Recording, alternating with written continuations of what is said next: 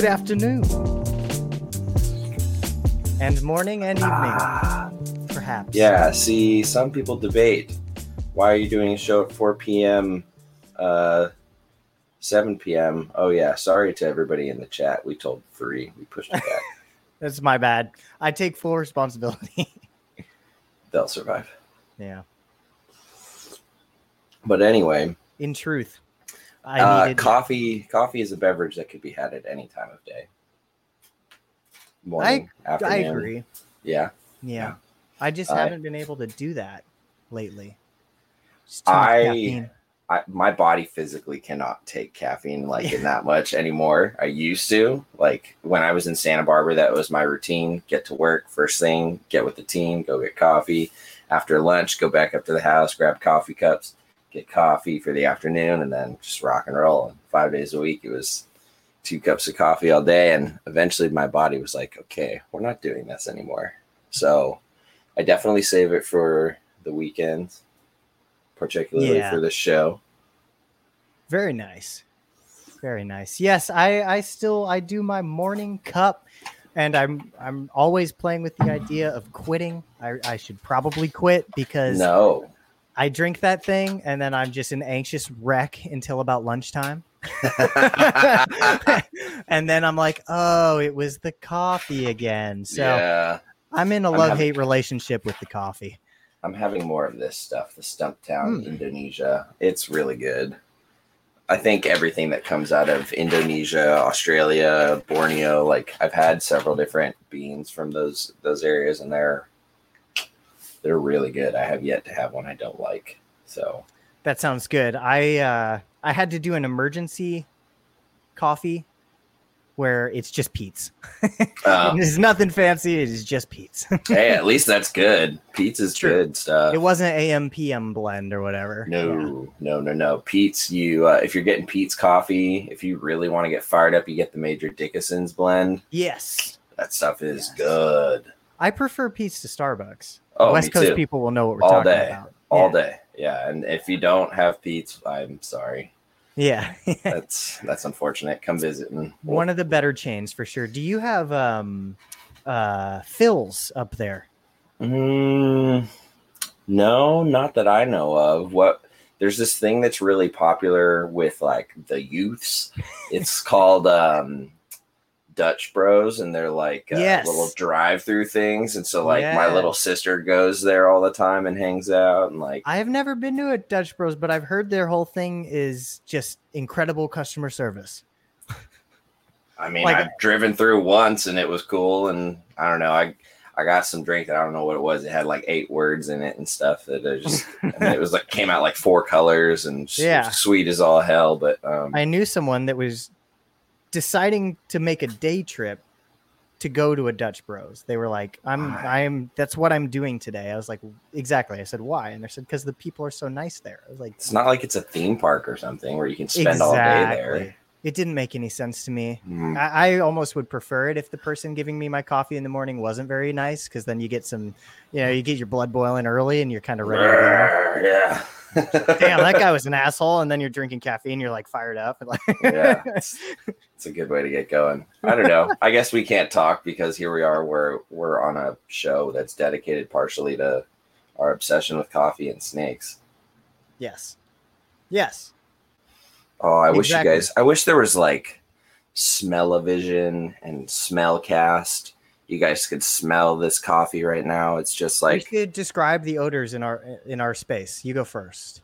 it's um, it's full-bodied. It's got a lot of like cocoa and chocolate, but it's sweet and it reminds me of like a nice little dark oh dark hazelnut on the. Mm. Ooh, But I, I I do not adulter my coffee with uh with additives. I drink coffee straight black, so I need it I need it to to be really good um on its own excellent. because I'm a snob. My space currently smells like craft store. specifically Michaels, if you know what that Ah, is Yes. because we my my friend and I just dropped way too much money on Michael's stuff. This is a eucalyptus specific fake plant nice. That I picked up. It's got the little eucalyptus nubs. You know, Wow. That's nice. isn't that pretty good? That's, re- I mean, and I bet you if there was a reptile slapped on that price tag, it'd probably cost 50 bucks. Exactly. So I got a few strands of that. I got a bunch of other like fake grasses that kind of Mm. looked better than anything you can get at you know specialty pet stores. So nice. Did that, and like uh, like we were talking about it a little bit before we hit record, I'm working on finally trying to foam an a, uh, an enclosure. So got a million foam bricks and Yeah. hot glue and dowels Mhm. and all these things and it's i'm excited it's gonna Dude, be cool. good. It's fun. Once you get your hands dirty and you start like throwing foam together in a tank and gluing it in place and cutting it and sculpting it and, you know, just, and just rocking and rolling with it and you see it start coming to life, it's really addicting. scott says the weirdest looking uke i have ever seen yeah yeah i know it's not perfect but yeah it's the closest i can find without getting the real stuff which i can but then people were like lucas you shouldn't get the real stuff it's too aromatic i'm like Meh. Yeah. so But it smells delicious. Right. Apparently, some people think that that's too much in a in a cage. I don't know. I don't know. I don't either. don't know. I know this much. Uh, exactly. But anyway, uh, back yes on the enclosure. I'm I'm particular. Sorry, mate. I angry. he just woke up. He's having his coffee, and the first thing he's seeing is a, a like a, a, B minus of uh, yeah, yeah. a, a eucalyptus replica, and he's just you know naturally That would uh, probably set me off too. I like what it. what's an American plant that would, would insult you if you saw some other country being like this is a like a California poppy or something if they did it Right. terribly. For me, I'd probably be most upset to see a terrible redwood replica, Ah, yes. just because that's that's you know Pretty I went to. Santa Cruz. You know, that's our little that's what we have that nobody else does. Yeah, pretty iconic. but yeah so foaming it's a big giant uh glass paludarium thing um very tall. It's going to be for an ackie. Um and i'm so excited. We're going to do ledges. We're going to have a basking ledge. We're going to do a little uh indentation a little scooped burrow inside the rock wall that it can like scurry into. Um i'm stoked. It might it might not work but i'm stoked at the idea. You'll never know until you try. Yeah. There you go. Snakes do just fine with eucalyptus. Yeah. What's Scott mm. saying? He's in I Gen in Bank Gen Bank. chasing elapid sequences and Oh, sequences and GenBank makes me think he's looking at DNA. like DNA, yeah, yeah. genetic. stuff. Yeah. Hey, more power to you. I don't I would be looking at that like Morse code or something in the Matrix, being like mm. Are you working on trying to do some doing stuff with phylogenetic apparently. elapid work? That's That cool. Would, that would make sense given his his avenue of work.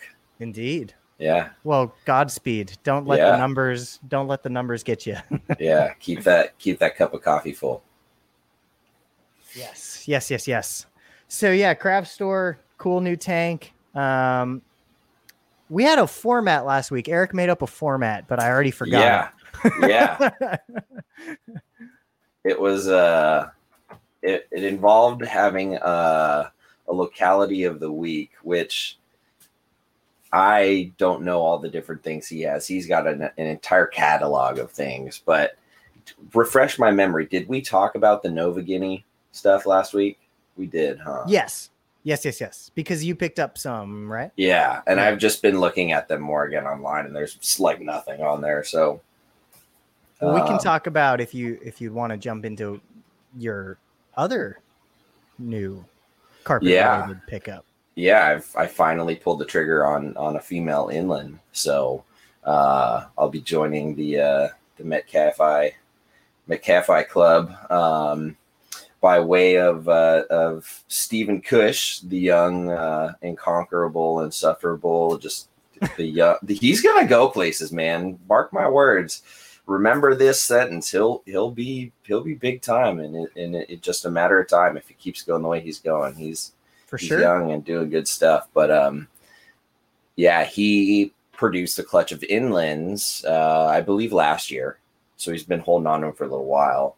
Okay. Um, I think they gave him some trouble on feeding and maybe lost some eggs or something like that. But they are uh, uh, Schofield Maug cross lines, so um, that's pretty cool. And uh, nice.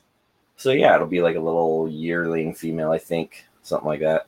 Um, That's awesome, man. You're, you're gonna The- love it. this year, all of the additions that I've put in have been completely just happenstance. Either somebody approaching me or something coming to the shop, like not me Mhm. going outward and shopping for it. Right. But then Woma's it falls. just happening to be born next to Woma's you. Yeah. Captain Born and Bred Apodora, the Nova Yeah. Guineas, like these corn snakes, like all this stuff. So Hundred Yeah. percent. It's all it's- good.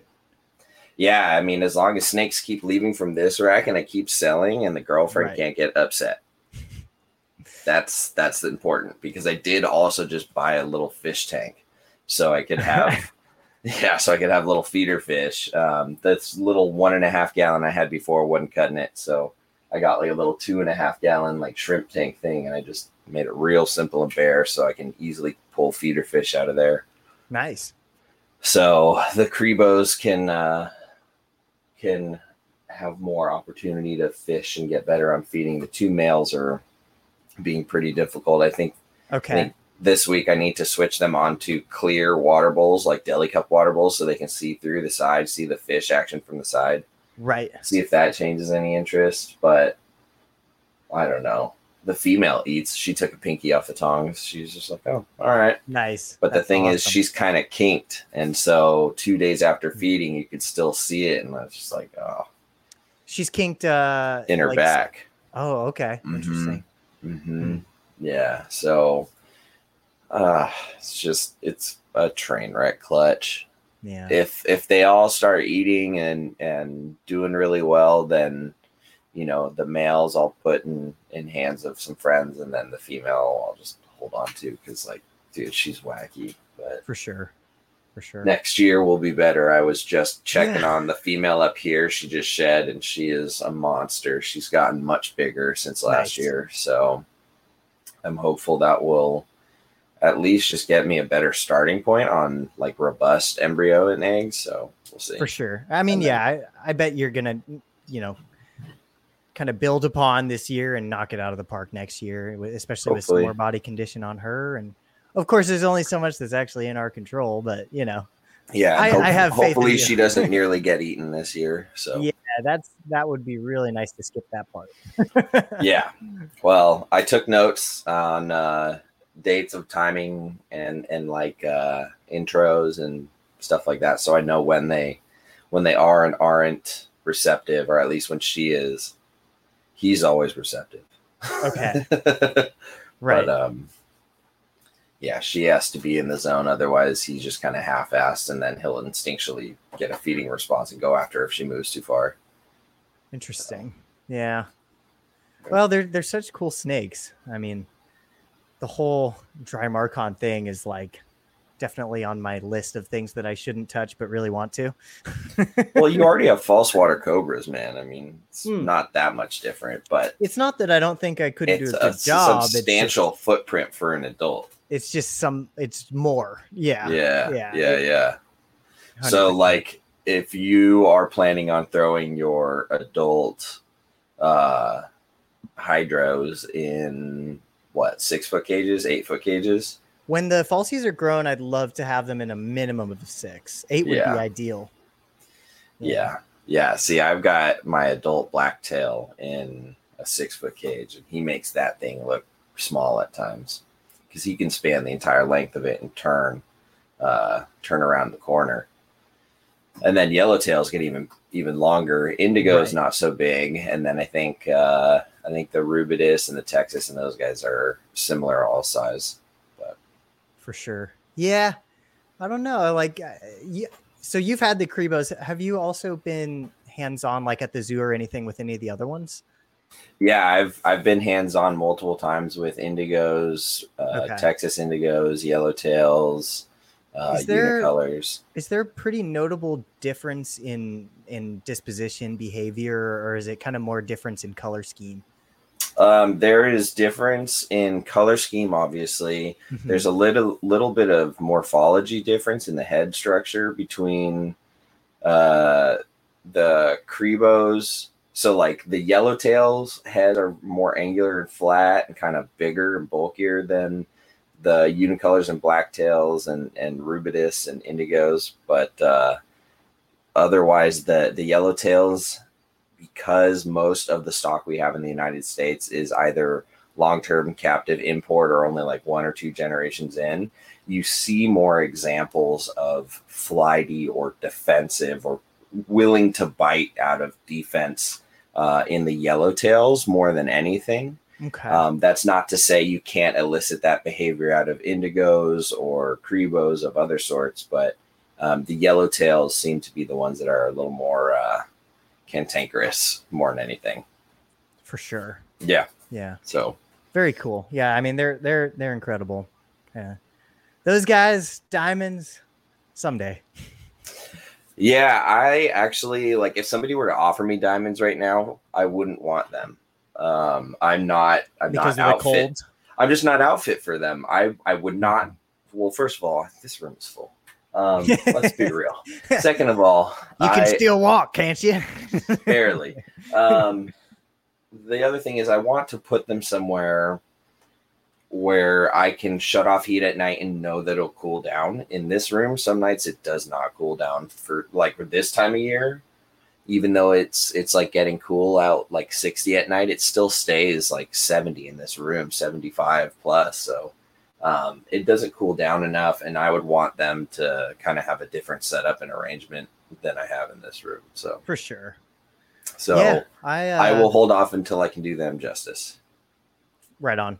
That that makes sense. I feel like they would slot in well to what I'm doing at the Mhm. moment, just because I would treat them similarly to the Bredls with the cooling.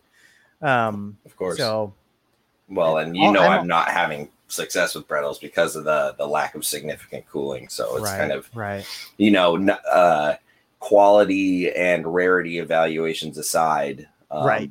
Bredls would have been another Python if I were to have the foresight in building my collection. Would have probably saved for last for the same reasons as the diamonds, but Yeah, uh, you're in a tricky spot with weren't. that because it Yeah. absolutely gets cold enough where you live, but it's just not easy for you to get them somewhere that that experiences that because of, Yeah, of what you know where you're at. So like, you definitely could do it, but maybe in a different space.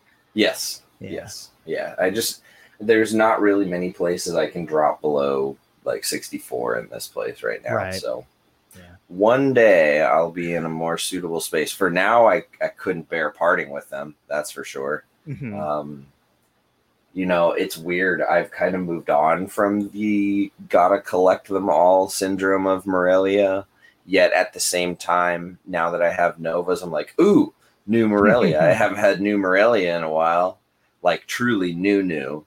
And uh, and then now this opportunity to get an inland, I'm like, oh, all I need are, are diamonds and and imbricata. Although imbricata aren't here Right. but I'm almost there.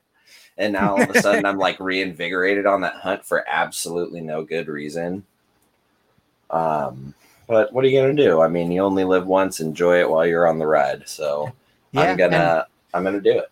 the inlands and the and the diamonds, the ones that you have left that are, are actually attainable, are two of the coolest freaking ones. So might as well. Yeah, yeah. I mean, I've had chondros. I've had several of those over the years. So like, yeah. I I just need a. I just need some roughies one day too. But that's Okay. another species I want to do well. That's one that you can hold off for when Owen is finally producing them consistently. yeah, you, Owen, whoever. I mean, I, I'm surrounded by the right people. Brett, yeah, Yep, he's set. sure. Uh, Even Chris, Nick's, Nick's Chris asked, "Did all the citrus tigers find new homes?" No, I still have quite a few. Um, let's see. There's a couple that are being stubborn on eating, uh, as far as the hets, but Um, the albinos are now going through their second round of shedding, and I'm actually starting to doubt myself even further. I don't know, Lucas, if you saw the uh, the messages right. between Eric and myself in the chat, but yes. So when these babies hatched, there was two very distinct looks in the albinos, and it was um, sort of an overall muted color with like pink and almost off white tones, and then an orange head with orange eyes. And then there was the really vibrant um, orange and purple with like super orange uh, eyes and orange head. And that really vibrant one, I sort of initially assumed was the caramel albino, and the the white and orange ones I just assumed didn't have it they had their first shed, just rolled with that. now they're starting to have their second sheds, and and and I was just at Travis's place and I saw some of his albino Darwins that he hatched out recently, and some of them are striped. And I was just looking at the color palette, and although it is different from you know including the citrus tiger stuff, which is obviously coastal, it it, it kind of got me thinking. Um, you know, may, maybe I have them backwards. Mm-hmm. I, I don't know though. I I don't know. I reached out to uh, to to Eric. He's gonna see if um, Paul has any insight. I reached out to uh, to Phil Starkey, and he he offered to lend his insight, but didn't promise anything. And when he when he saw them, he said, you know, it's pretty tough to tough to say, but sure, you know, um, he had a very he had a very good caveat in that. Uh, don't forget these are you know extremely variable animals, and the genetic right. expressions are additionally uh, extremely variable. So you know we're t- and it's it's a very good point. We're talking about like the most variable Python species, yeah. pretty much. So um complicated what, yeah yeah what that leads me yeah. to think now is that i just need to hold on to all the albinos until i just kind of figure out the different looks and yeah um yeah chris yeah. Chris, if you want a visual and a het pair, oh man, I don't even know. I have, I only have one female het unspoken for. I don't even think she's eating yet. Oh, she's just starting to. She's getting there. We can talk, but there's yeah, limited supply on the albinos. I don't know what I'm doing, so I'm in no rush to sell those yet. So if you want to nice. snag a, if you want to snag a female, that's the last one. But uh, but yeah. Anyway, what have, what have you been up to, Lucas? What are you haven't? I've anything? been going insane. I did. I did add things. Damn it. you did. Kinda. Kind of. Well, okay. So there. Well, I'll first say that first and foremost, I'm on day 60 for first Sprettles clutch. So I'm on Whoa. pip watch. Yeah. I'm looking for the pips, but nothing yet. Um, so that's that's number one. Uh, the next thing is that Owen is finally going to send me his Woma pair, which mm. you know we've been talking about for mm-hmm. a long time. So that's it's kind of news in that it's actually going to happen. Nice. I gotta I gotta you know set up ready for quarantine those two and housing those. So I think he's going to ship those on Wednesday. Beautiful. Um, so that'll be cool. What will that put your uh, Ramsay population at? Sorry, Scott. I'm sure I pronounced that improperly. That will be eight. Nice. Very nice. Yeah. Wow. I did have that one adult male that I purchased, I ended up having to send that back. Mm. Um, I wasn't able to clear out a respiratory infection. It it arrived with. Um, yay for quarantine. That's yeah. why we do it. That is why we do it, and it worked. Uh, so uh, unfortunately, I had to send that guy back, and you know the no ill will. The folks that sent them to me were great to work with, and I think it was just a genuine, you know, oops. Um, so hopefully that snake can get better in their care, but I wasn't going to do that here and risk my collection for a mystery ill mystery illness. Um, but anyway, um, there's that, and then Santa Eric is sending snakes. Um, oh yeah, soon. Yeah, That's That kind may- of an addition. that means I need to send uh, Owen the hognose soon. Right. Yeah. And so Santa Eric has hinted at some gelatins and some banded popwins, um, which is going to be incredible. Uh, Santa Eric. yeah. Oh, that's good. I would say Snake Daddy, but Snake Daddy's in the chat. And and it sounds weird when it's said in conversation like that. Uh, yeah. Yeah. To an extent.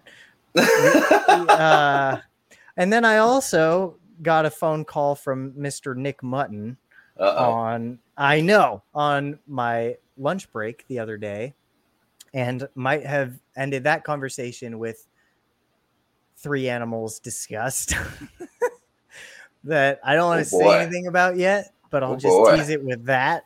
Oh boy. Um Who know?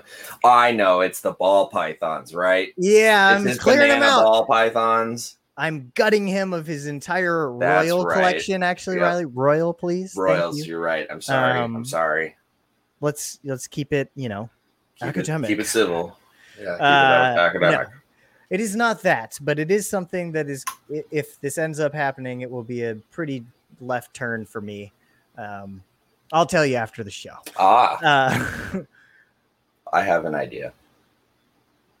sip, sip, slurp that coffee. Yeah, and then in addition to all that, Mhm. uh, my good friend and coworker at East Bay and I have decided that we are going to co-parent a trio of beautiful Kimberley Rock monitors. Ah, Bah! So yeah, you know, Eric and Owen had that thing. They had that show with Mike. Yep, And they're which like- was amazing. They're like, it's amazing. Listen to it. You know, we're, Yep. we're gonna cater a show to snake people that like monitors but are too afraid to take the plunge. That's me. And when it's all said and done, it worked. So doing that uh, whole thing, um, yeah, pretty crazy. So that's- brave. That's my news. I'm You're excited. brave, brave man. Well, so I have this really cool thing happening here where my housemate is moving to another country in a couple weeks. And so I'm about to have a lot more space. Oh, that's right. I forgot that was coming up for you. Yeah. So this room where I currently am with my bed and, you know, everything that I need to live in addition to the snakes, I'm going to move all the bed and life stuff into the other room and this is just going to be a snake hall. Is the other room smaller? It is smaller. Good. Yes. Give the snakes Yes. more room. You don't I need to spend more time in your bedroom than you do sleeping. I exactly that is exactly what's happening, and it's Yeah. hilarious. It's hilarious to me. The snakes are getting what would I guess if I was a real estate agent be quote the master bedroom or whatever. Nice. So Nice. I'll be over in Harry Potter's broom closet. Uh, There you go. but I, I am very excited about that. Uh, Sacrifices must be made yeah, and I'm for the have, good of the colony. I'm gonna have legged critters. So Jesus. You're gonna you're gonna have to get fast on your grabs in case they dart out. I know. I, I let uh I let Pocket Lizard roam on my shoulders too long and trusted him and he took a little walk about the shop and go run him down. It's fun. I adore that lizard. That Quince monitor. he's funny. Yeah, He's, still very missing all funny. he's missing a bunch of his toenails. It's hilarious. He can't grip onto much. Aww. Yeah. Now there are two Colubrid podcasts on NPR. Yeah. So Scott, that has been on my mind lately. I've been trying to retrain myself It's to say colubrid. colubrid again. Yeah. So it, I always grew up saying colubrid. Right. Always did. Owen Owen broke us. Uh, he did. I actually was just going to say exactly that. The first time I heard somebody say colubrid was listening to NPR years and years and years ago, finding that, and I was like, "Whoa!" And then I've even heard folks from the uh, Canadian Herpetoculture podcast call it colubrid. Um,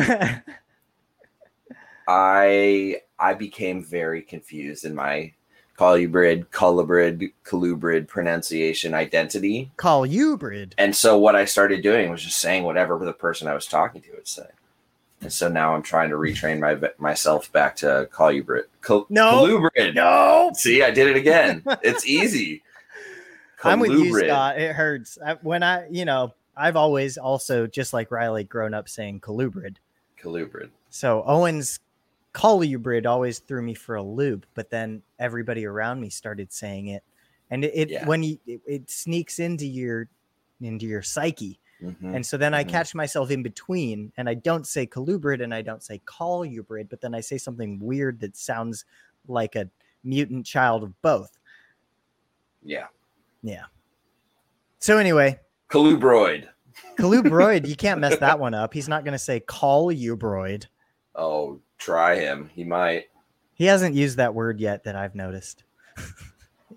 I bet you if you try and get um Owen to uh to speak on that, that's that's how he'll pronounce it. That would be my guess. Yeah. Yeah. Mind you, I know what homolopsids and dipsadids are too. Bowling. Oh, Bowlin. oh, Bowlin. Bolins. That's another one. Hey Scott, while we have you here helping out uh, the uh, the Latin pronunciationally challenged Americans. that was not grammatically correct, but I don't care. We got through it together. What is the proper pronunciation? I always say Bolins. And then for the proper pronunciation, am I correct in assuming it is Bolini? Because what I've been learning is that when you end on the I, just a single I, it's E. If you get I I's, then it's EI. Apparently, Ramsay, Ramsay, that's how you say the the womas. Uh, Scott. Bolini. Bolini. I got it. Wow, we really do do everything wrong. Do do. Oh, this is what happens when you leave the interns to a show. Sorry, mm. Eric and Owen. oh, we well, we haven't gotten to apology territory yet. Nobody shotgun to beer. That's true. I say that as that was my favorite Mm-mm. episode we've ever done. Yeah, we won't go there. That was awesome. We, we don't need to go back. I was somewhere in the Eastern Sierras dying with mono, not knowing I had mono yet. yeah, that's right. You were off the grid a bit. That was funny. That was good. But anyway, um, so also Scott let me know that it's melanocephalus, apparently. Is that Mhm, right? Is that true? You know what else is true? Uh, leucistic instead of leucistic. And then so that means it's not cephalopod, it's cephalopod. Mm-hmm. Cephalopod. Yep. That just makes me so sad. We've been lied to by all of our grade school teachers. Yeah. That's And- okay. I, I don't remember any of them. Yeah, forget them. Correct. Oh, wow. Look at us. Hey, if you're not learning something new every day, you're not doing it right. So that's what we're here doing. We're learning right. live. Live Scott- learns. Scott, if if folks out there want to be more correct with their Latin pronunciation, is there a Mhm. resource that we can use to learn the correct rules? Because I know like if I just Google on our, you know, US Google how to pronounce melana what have you, it says melanocephalus back to you. So like even the don't Google's ask wrong. Siri. Right. Is there like a good book or website that's like how to say things like this correctly? There's got to be something out there, either a book or like sort of the rules of Latin, because it seems to be Latin based. All these pronunciations, it's all Latin based, right? Right. The binomial nomenclature. So, um, right, right, right. yeah, I think if you just follow Latin rules, which I don't know, I don't know either. Uh, uh, before I, I don't have the ability to pin comments, but before it goes bye bye, uh, the Snake Daddy, what type of boxes do you use for egg boxes? I'm finding it more difficult to keep higher humidity with my old boxes in a new hot box incubator because of the awesome ventilation. Um, I have at the moment I have one clutch in a sim container and then a, a- another clutch in just a like typical shoebox. I can grab one. What about you, Riley? I just have these generic uh, Holmes boxes. They're like just an average six quart tub that I found at the store. Something similar to that. Yeah. Um, nothing fancy, not airtight or anything, and Right. uh, no holes in them.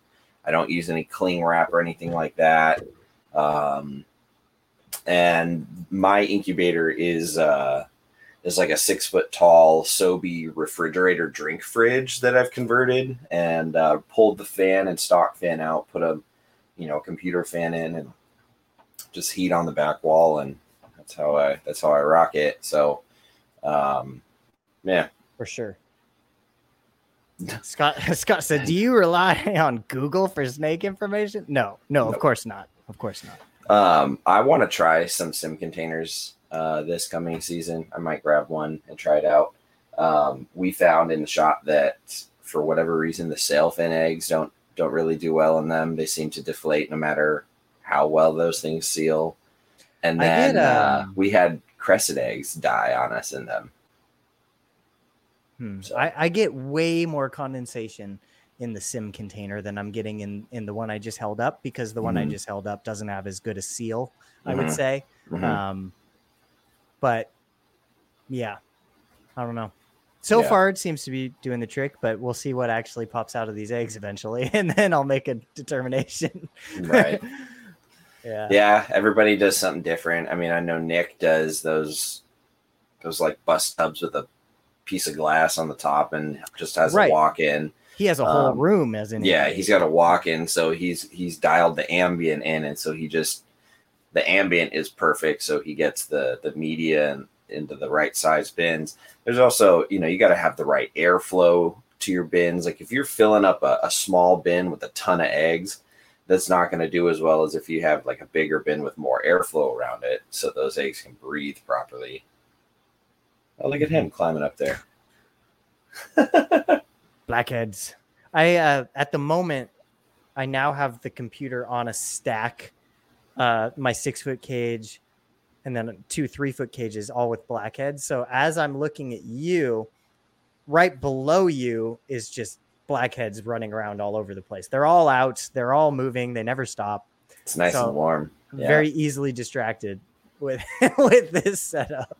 Yeah if the seal is really good, would you add holes? Um, maybe one small one, but just really depends. You're gonna have to tinker with it. You're gonna have to experiment with your your incubator, your ambient humidity, and and your tubs. The amount but, of uh, like air movement that you would want is is a little bit species dependent too, is it mm-hmm. not? Yeah, absolutely. Okay.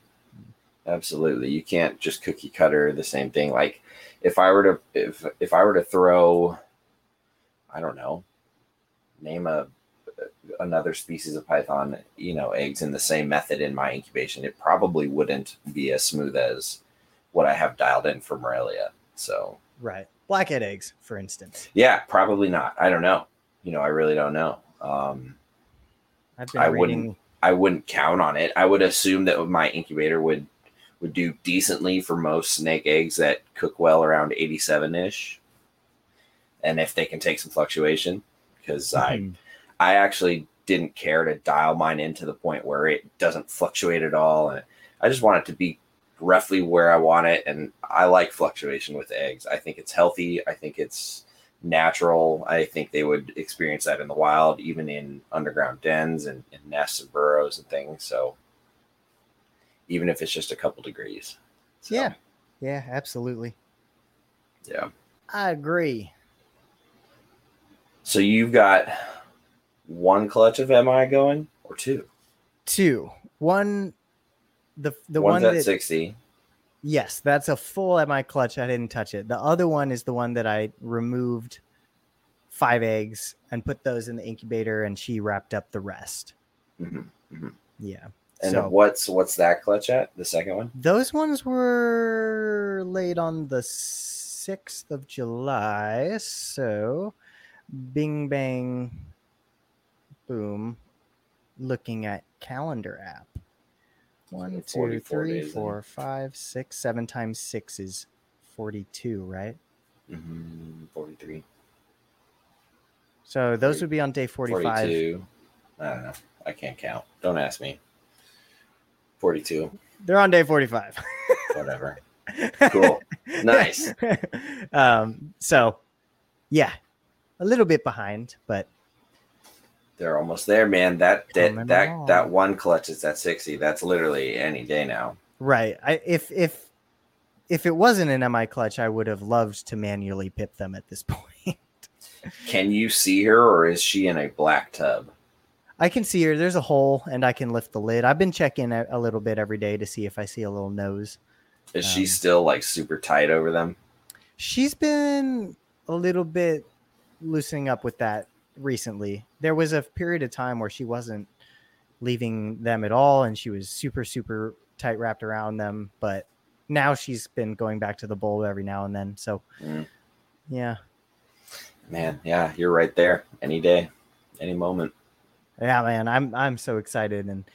Now uh, I have enough baby bins for anything. Um, if Oh, it yeah. all actually goes well, I won't need help. so that's good. Um, Yeah, you'll fill that thing up. I hope so. I hope it. I, I hope I don't lose too many. Um, you know, I had the the realization that a lot of them in one of the hypo stripe clutches was uh, fully shelled infertiles that Mm. that went green and nasty around day 30 but um, i hope all the ones that actually had a chance of being good go the distance Yeah. But yeah because there's nothing i can do about the other ones yeah that was just Yeah, that's just how it goes. it's just my fault for not candling them first and thinking that they were good because they looked just like the other ones Yeah, I tend to not candle just because I don't think about it, and I don't really worry about when eggs kind of go bad. I've never really had like a contagion take over a whole clutch of eggs. It's just like one Right. or occasionally two. From what I've die off on their own spontaneously. Yeah the ones that have been um going bad touch a bunch of good ones where i can see you know really nice vasculature right. and the good eggs are, are unaffected you know maybe they have a little bit of a blue stain over on that side but they're not they're not succumbing to it right. um so I, I think that the adage that a good egg doesn't go bad might might be pretty spot on at least in terms of like a spreading mold or or something you yeah, know. something minor. I mean, there's Yeah, probably extreme something things that minor. could totally take over. Exactly. Yeah. Um, Scott sent me a picture. I don't have the power to project things. Uh, Scott, if you want to send that to Riley, I think he can do that. What are we looking at? Um, it appears to be how to pronounce things, Oh, which might be helpful. is it like a, a website link then? It's just a photo. Maybe I can send this into. Yeah, if you send that to me, I can share the the There we go. screen. There it is. All right, we'll pull. We're going to up. class today, ladies and gentlemen. Okay. Are you getting bad smoke up where you are? My eyes are. horrible, horrible smoke up here, Yeah. dude? We're we're back in it. Oh, We're- it's been so bad at the shop. It reeks. Yeah. I hate this time of year. Yeah. All right, there we go. Okay.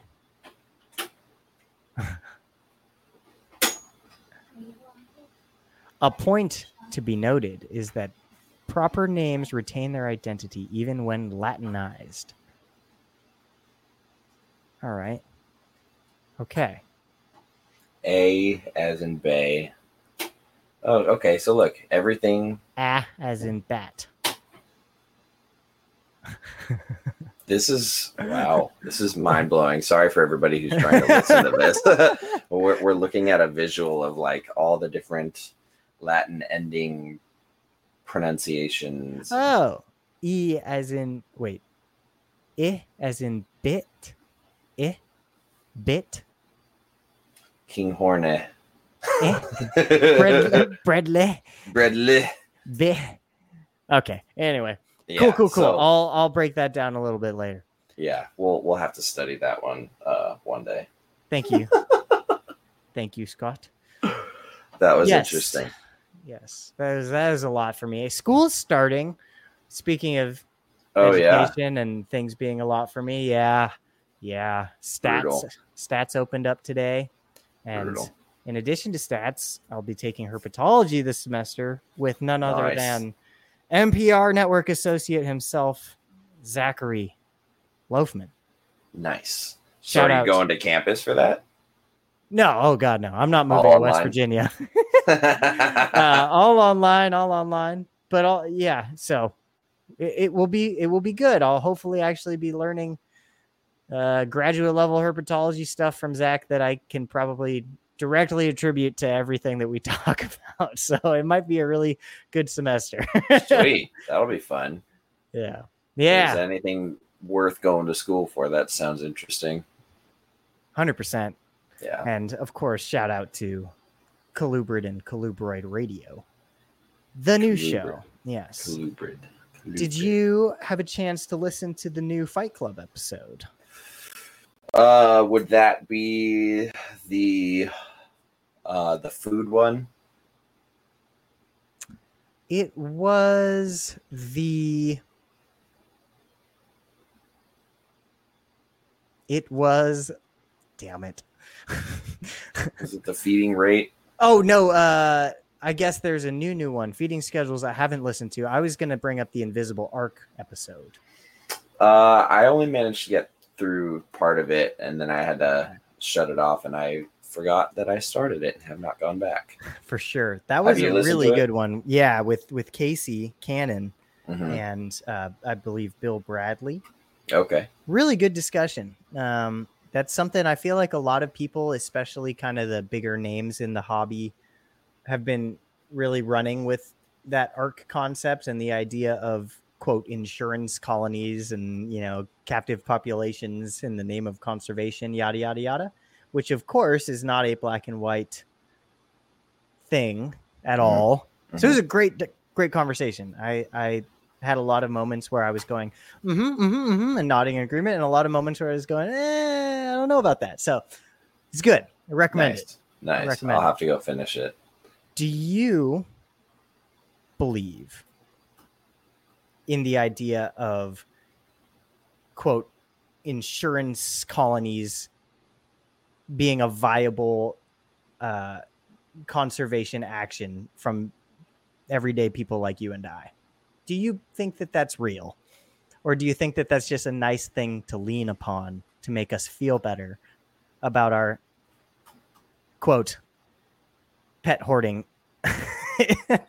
I and I'm not saying I believe either way. Just I think unless Prompt. you're actively working with a species that is critically endangered and in need of propagation or work, or you're putting them back in the wild, or you're building a colony until a certain land area is ready for them to go back, if that's even like remotely possible in most places it's not unless you're doing that no i think i think you're just preserving them for herpetoculture not for conservation of the species as it pertains to its position in its environmental niche and what it's supposed to be contributing to the globe i do not believe that that is uh, accurate uh, referencing at all I agree. I I agree.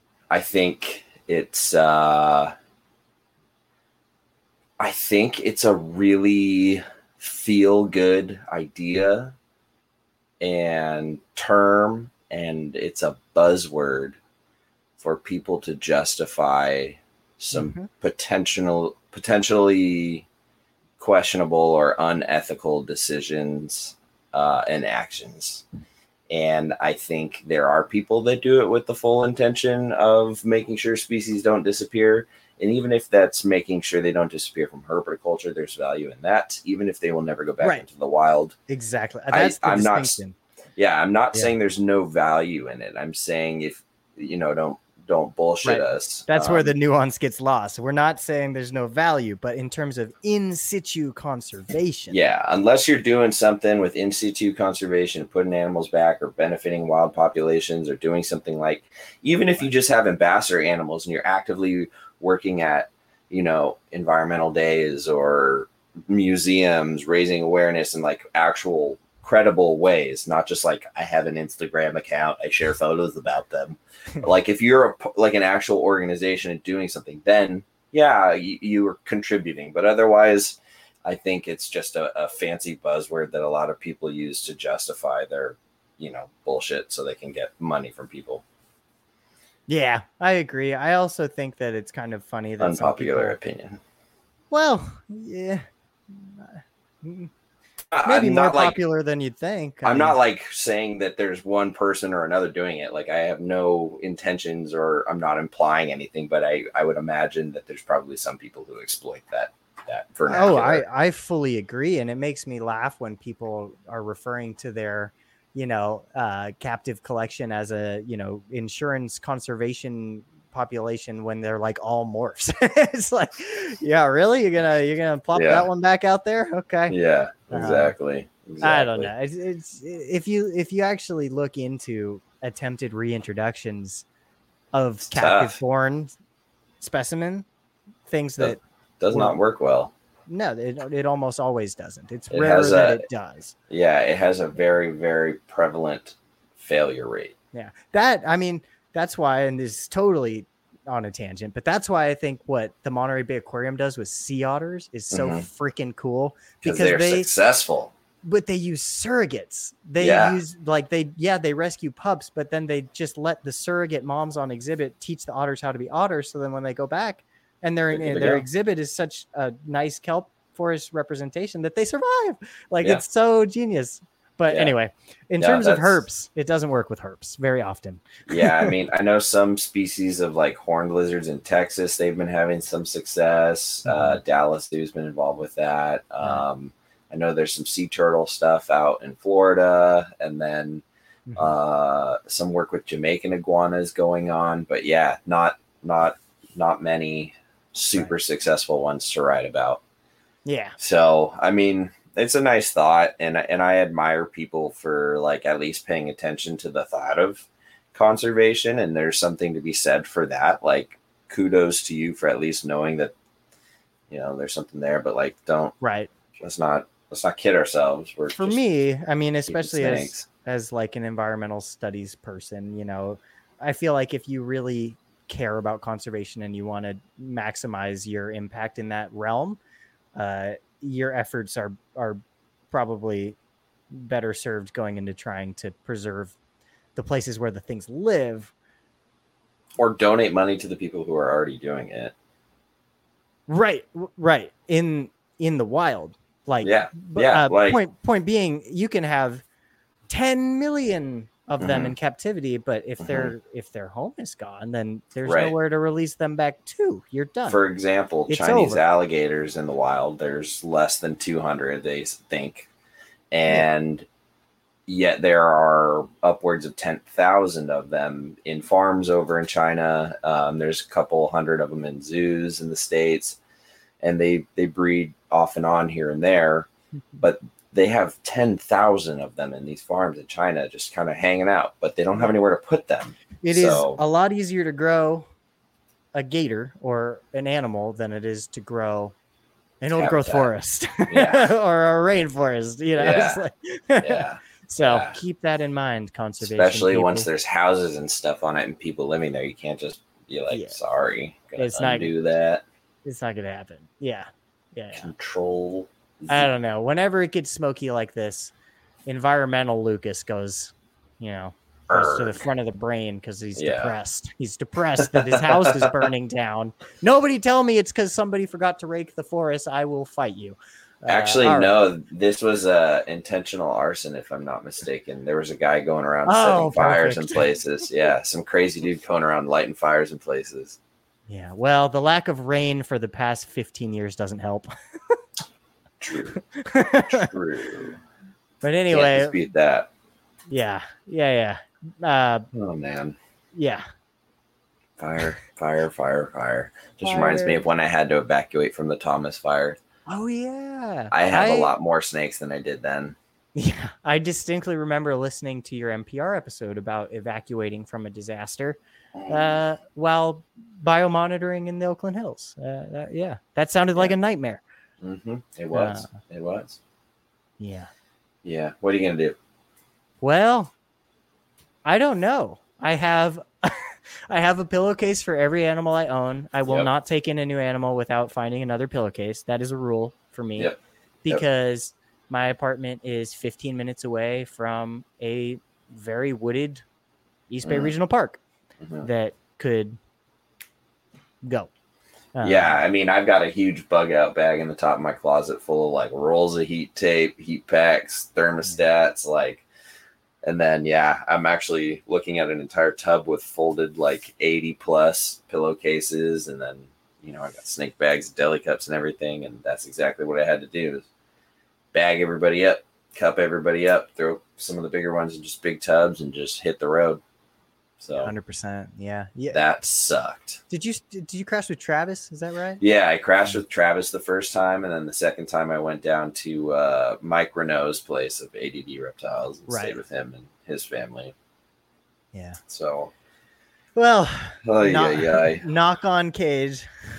yeah, yeah. I can I can bring us back to something fun. Uh, I got, Okay. I got something to show. Uh oh, I found one of these.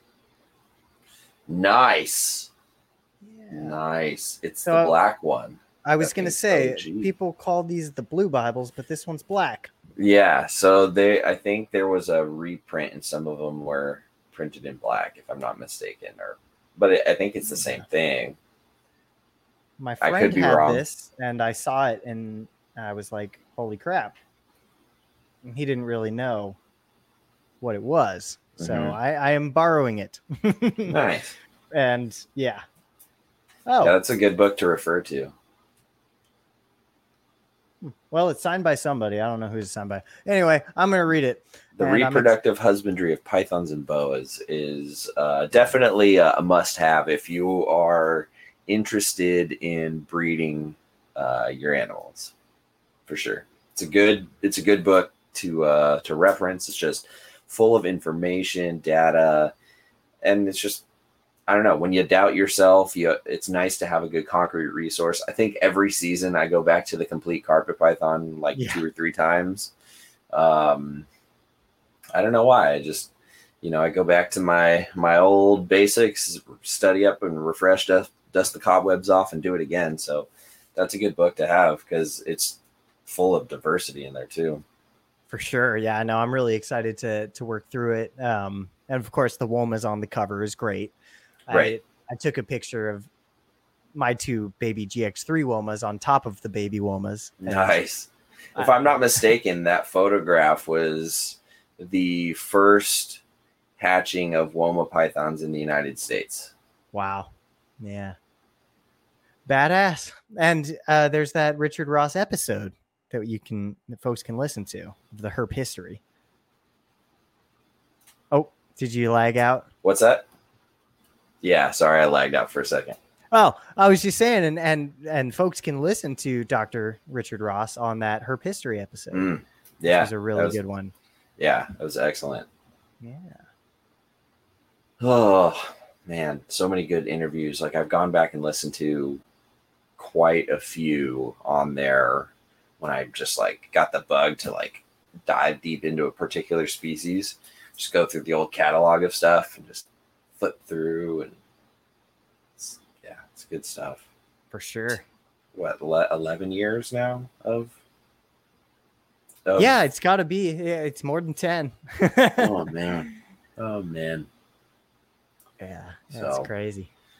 Um, yeah, I don't really have much else. I mean, we already went over the Nova Guinea stuff last week. I was nerding out some more on this week. I didn't really see a whole lot going on. I mean, I think Paul hatched some uh, hypo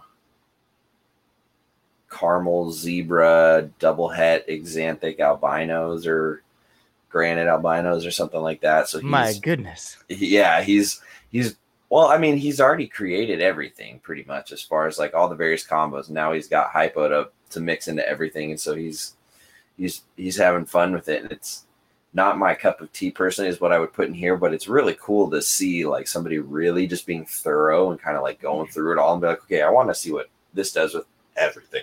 And this does with everything and this does with everything. Just i don't know it's kind of interesting. I think it's fun.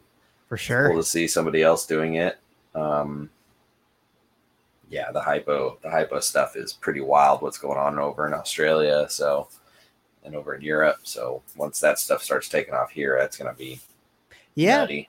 Yeah, once it starts getting into more people's hands and Mhm. and a little bit uh more more affordable eventually, right? Like with, with I mean, yeah, visuals are visual single gene hypos right now. I think are like two grand from Nick Mhm. um, for at least males. Females might be more, and then hypo tigers are three grand. So ah, they're so nice. Yeah. I gotta stop buying snakes. how are uh, how are those Apodora doing? They're fantastic. The female just shed last week uh, or a couple days ago, even. So I had her out the other day. Um, the male uh, is doing really well. My younger guy, I realize, is actually two and a half now. Um, he's doing really well. Or no, he could be. No, yeah, he's two and a half. Wild COVID. I forget that whole year was there, 2020. Yeah, exactly. Yeah, I got him at the beginning of 2019. So one, two, yeah. So that was uh that was pretty pretty fortunate. But yeah, he's doing really well. The, everybody's gonna get uh, some food, but they're doing good, man. That female's big. She's long and lean. Uh, she's four years old, and you know she's only I don't know two and a half inches in diameter at like her girthiest, but she is definitely eight feet long. Um, Nice. That's awesome. I was talking to uh, to Austin Warwick a couple days ago, and his female just shed, and she's 13 feet roughly, and he was saying she's about three or so, three and a half inches in diameter, and she's finally got this nice mature head, like like it just over the course of a couple weeks, all of a sudden looked mature, which I found Mhm. interesting because carpets do that as they age. They they go from having like the Morelia head to like the the Morelia head, like the big, like wabam, muscular, Yeah. like mature adult head that when you that you you see it and you're like, that's an adult animal. You know it. Um I guess Apodora do something like that too, where it gets very uh just kind of big and, and muscular because right now they almost look like their heads are too small for their body even, which is kind of Mhm. silly. But don't tell her that. She'll bulldog you, man. She's no joke getting her out of the enclosure, man. It's like cocoa blocks are coming out. She's grabbing furniture. Oh, damn. She, she Yeah. does not play. She doesn't come out friendly at all. And that's that sounds like it's a, a real rather typical thing with females is they're pretty defensive about their spot. You can't just reach in and grab them. The males, they like if if they're out and I open the enclosure, they're like very alert. They're kind of huffing and puffing. They're a little nervous, but they don't act on it. You can literally put your hand right under them and pick them up. Now, I don't know if you would do that with everyone's males, but my two are you don't need a hook. You can just scoop them right up. The female, mm-mm. you you need to mark mark out a few minutes of time to get her out of the enclosure. Right. Like, plan for it because she doesn't want to come out easily. For sure. Have you have, have any of them gotten you? Have you been tagged? No, um, the female's the only one who's tried, and and it, it was very early on when I got her that she tried. I was still learning what her limits were and kind of Mhm. how to how to remove her from the enclosure because I'm I'm giving her options in hides and and climbing furniture and bedding, and I'm trying that out because everybody says you know they're they're really messy. You got to keep them on paper, so I'm keeping my males on paper and this female on cocoa blocks and I'm finding that I'm cleaning the males much more than the female. But the challenge is with the female, it's hard to just go in and spot clean with her in there because if she sees you in there and she's coming for you, so you can't just be like, "Oh, don't mind me, I'm just gonna." She's like, "What? What?" Your hand is in, and then she'll start coming over, and you got like a limited time. So with her, it's best to pull her out, put her in a, a separate shift tub, then get into the enclosure, dig around, see if there's any spot cleaning you need to do periodically. Um, because I, I'm keeping the males on paper and it works, but I have to spray the paper down to keep it humid. They tear it up. I just don't like it.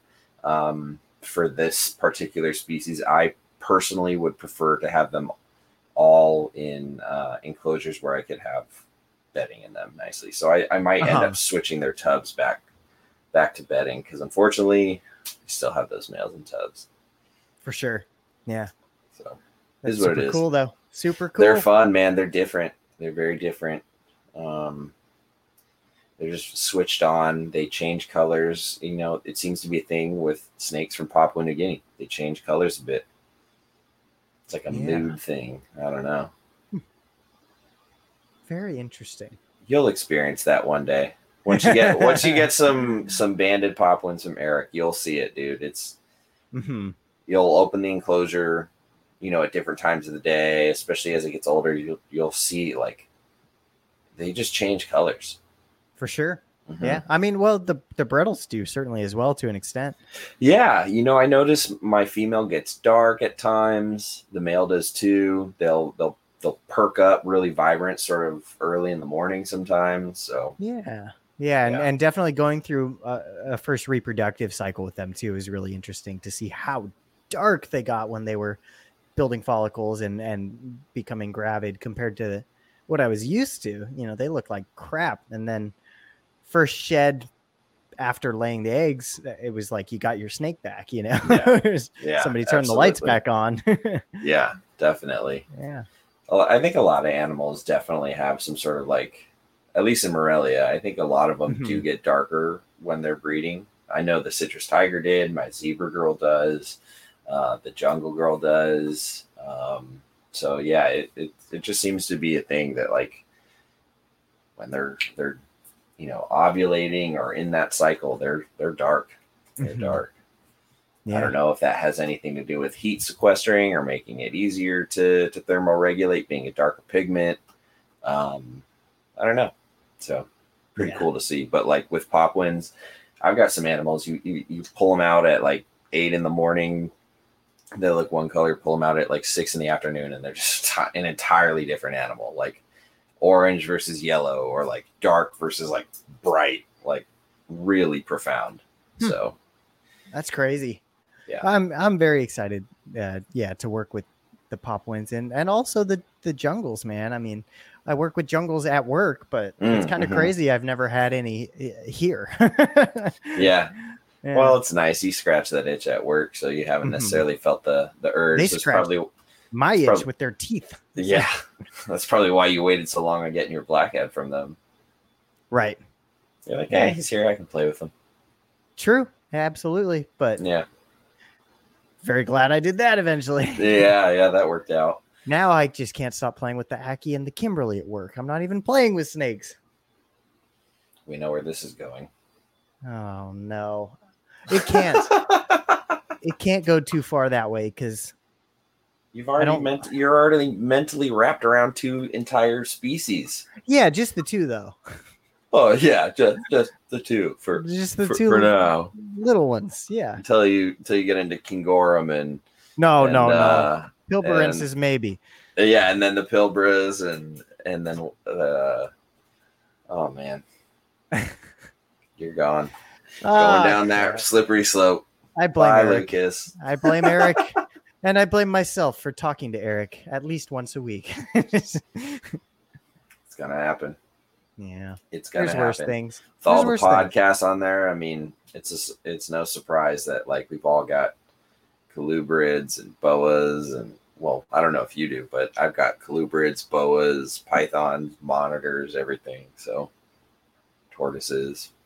Jesus, why do I have tortoises? all this stuff. Fish. Good lord. Anyway, I don't have a whole lot else. I don't know about you. Yeah, no, no, we can do a short one today. Cool. It's warm in here still. Yeah, I feel that. yeah. Next week, Eric and uh, and potentially whoever else is available will be will be on. We've got to figure out the uh, the Sunday Patreon thing here soon for the private stream. Right. Yes. So we'll be in touch and figure that out for the month. And uh, yeah, meanwhile, after this, you can go check out all the other shows on the NPR network umbrella. There's a lot of stuff out there. Go to Rally Python Radio Network.com, I think. Yeah, I think .com and .net both work. He said. Yeah, yeah. Yeah. And then don't forget to check out the uh, NPR network on Teespring store. Go check out the Patreon if you want to become a member. Um, we do uh, monthly private streams. Uh, if you sign up for the inland tier, there's a couple other tiers. So we're gonna we actually got a talk about growing that some more. So anyway, Absolutely. Yeah. lots of good stuff to come. Plenty of shows. There's at least a dozen other shows to check out. So they should all be available on your major podcast platforms. So give them a look. Absolutely. Yep. And if anybody wants to get in touch with me, uh, Centralian Exotics on all the thingies. Uh, uh, yeah, Ma- Bredls, Hatch, come on, hurry up. I'm ready. Yeah, for real. For real. All right. Well, Cool. that'll do it for us. Catch you all next week. Thanks, Adios. everybody. I'll talk to you soon, Riley. All righty. Bye. Bye.